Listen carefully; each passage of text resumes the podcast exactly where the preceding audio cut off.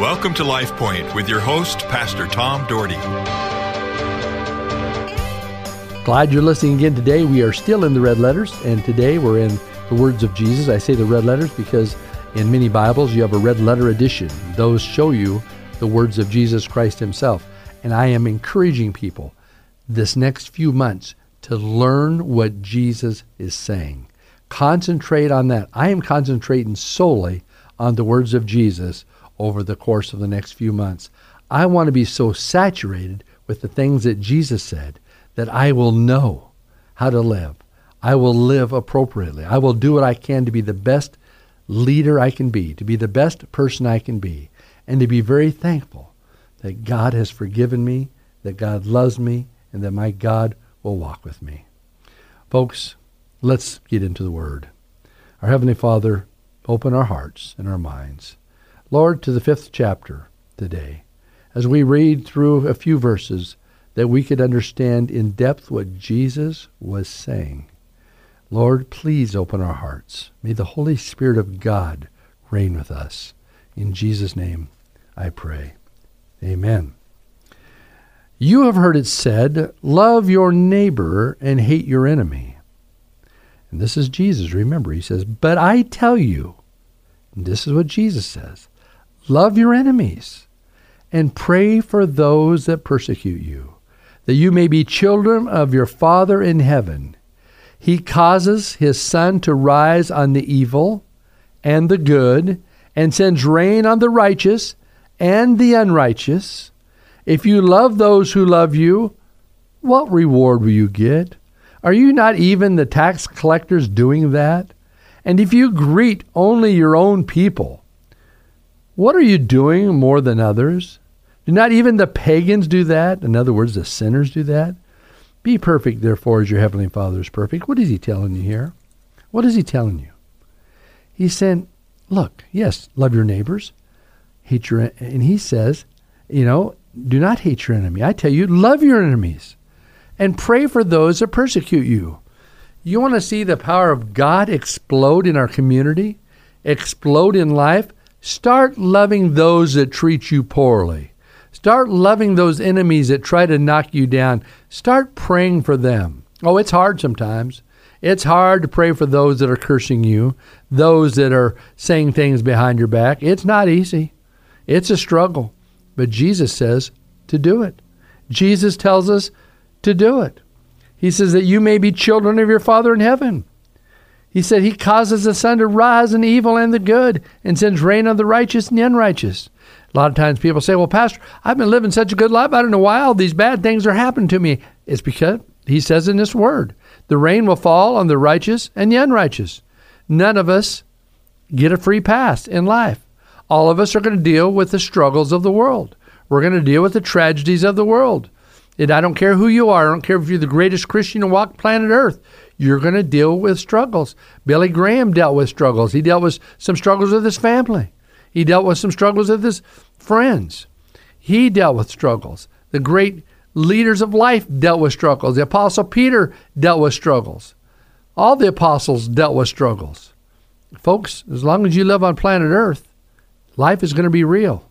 Just because you accepted Jesus Christ, your Lord and Savior, doesn't mean you're immune to the struggles of the world. You might even get more of them because God is developing patience in your life. He is seeing you and helping you grow through trials, as we find in the book of James, chapter 5. You know, trials refine us, they help us. I don't like going through them. I don't like, as I talked earlier, I don't like going through the loss of my child years ago, and then even when my daughter was born, all the trials that we had with her birth and how that was weighing on us, and then the miscarriage after my son died within a few months after that, and all those things. You know what? We had to make a decision. We could dwell on the negative. We could dwell on the things that that aren't good in our lives, but He wants to focus on Him. Some people say, "Well, I lost my great job. I had a great job. Now I'm never going to get a job again. I'm just so in, in trouble." People of God, turn it around. Start focusing on, yes, God's got something greater for me. God's got a new opportunity for me. Start seeing things in a different light. Start seeing the hand of God. And like I talked about earlier, start seeing the light of God, or yesterday, start seeing the light of God. that the light would shine brightly in our lives and we would and it would be illuminated, that we would know He's there for us. Because remember what He said? He said, I'll never leave you nor forsake you. In fact, I'm going to be with you always to the very end of the age. I promise. He's there. People is the enemy that tries to deflate us. It's the enemy that tries to take us down. It's the enemy that tries to play havoc in our lives. You know, when I was going through some real struggles with some things this summer, and I just, it's so tough when somebody's falsely accusing you of something and you're just, you know, and you have no recourse except your word against theirs. And you just think, Lord, Lord, how can this be?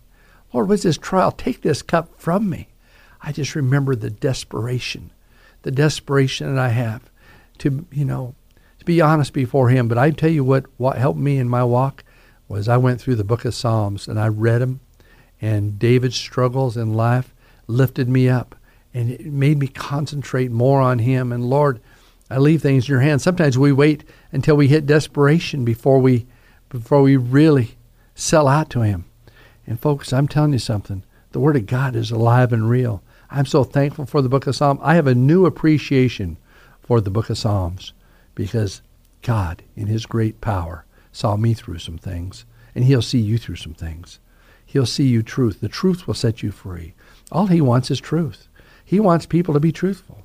And sometimes, even when you're truthful, you can't get away from whatever you're dealing with, even if you're truthful. Even if you're truthful to the core, you struggle. And I tell you something, we have to count on God. We need God's direction. God knows the heart of all man, and He will give us strength through those things. But He wants us to love our enemies, love those that accuse us, those that make up stories, those that are doing wrong. He wants you to forgive them and to love them. And it, I'm telling you, folks, it's not easy. But our God is greater than that. I've told you many times about some friends of mine who had some tragedies in their life. I told you about this lady that was that uh, her daughter was murdered by her son-in-law, pushed her off a cliff. She had such a hard time. This lady was a dynamic Christian. The mother was a dynamic Christian, but she said, "Pastor, I struggled. I struggled with that forgiveness." But she released it one day. She released it to God and she went to see him and she told him she had forgiven him. Can you imagine? I can't even imagine. To me, that's the ultimate. I have another family in church whose son was shot and killed. Can you imagine the hurt? And these people are godly. They're holy people. And they've had to trust God to see them through and to love beyond. See, that's what God is asking us to do. That's what the Word of God and Jesus telling disciples. You got to love your enemies. I was fortunate to live in the household I lived in because I watched my father forgive people over and over again. People that would say cruel things or people that wouldn't be nice. And I couldn't understand how anybody couldn't be nice to my father. But it was because Jesus was so alive in him that the enemy was just trying to raise his head. But my dad loved them. He wept over them. He prayed for them. And that example will stick in my heart forever. It was life changing seeing that happen. And we need that life changing part in our lives. You know, if you want to be great in God's kingdom, folks, learn to be a servant of all. Learn to love the Lord thy God with all your heart, soul, and mind. Learn to forgive those. Learn to love those that are hard to love. In fact, your assignment today is this. Think of someone you have a hard time loving. Think of somebody and say, Lord, show me how to love them and that they would see the love of Jesus. Be used by God. He wants to use you. He wants to use every one of us. But sometimes we get in our own world and we get fixated on the world and the things of the world and we forget about Jesus' words, what he says. What he says. You know, he lays it all out. Remember, he talked about yesterday, he's talked about being merciful. Blessed are the merciful. Blessed are those that care for others, those that are hurting. When you watch TV and you see somebody in a bad situation, pray for them. Pray for those people. When you see these criminals out there that have done horrendous things to people, pray that God gets a hold of their heart. Speaking of that, I lost a dear friend last week, my friend Ron Ames at uh, the Idaho Penitentiary. Ron and I have been visiting for years. He's been in for over 25 years, and he did not wasn't allowed to go out and parole. He's almost 70 years old. Had a breathing problem. He led he worked in the chapel out there, led lessons. He he was he was truly a man of God. God saved his soul. God turned him around. I would have liked to seen him out. I did what I could do, but I know one thing: God called him home, and I was so sad to hear that news. And I just I know he's dancing with the Lord, and his life is anew. But God loves people wherever you're at. He loves you. Don't forget that, and don't be bitter. Don't be bitter. I talked to another guy out there the other day that was telling me, and I, his attitude was great. He's a guy that's in prison that probably shouldn't be in prison, honestly, but he is, and and they the system took him in, and and but he is he said God is using me here, God's using me here, and his attitude was remarkable. I was so thrilled to see that. I don't. It'd be hard to handle. It'd be hard to handle things when you realize you know you probably shouldn't be in a position, but you are. People of God, wherever you're at, whatever the situation is, count on Him. Count on Him to lead you. Count on Him to give you strength to make it through. Like I told you earlier, the Lord gave Denise and I strength as we move forward in our lives after the loss of our son. We move forward after the loss of our next baby that was, you know, died in after a couple months, it, right after losing Luke. And then even through Kaylee's birth, the uh, incredible hard time we had with that. But thank the Lord, she's a woman of God and doing wonderful from a three pound girl has grown, and a 15 inch girl has grown into a four foot 11 inch girl, 26 years old, who's doing phenomenal and loves Jesus so dearly, and married to a great guy. Folks, the words of Jesus. We're going to continue on with those. Let them touch your heart and your mind and your life. LifePoint is a ministry of the Cloverdale Church of God.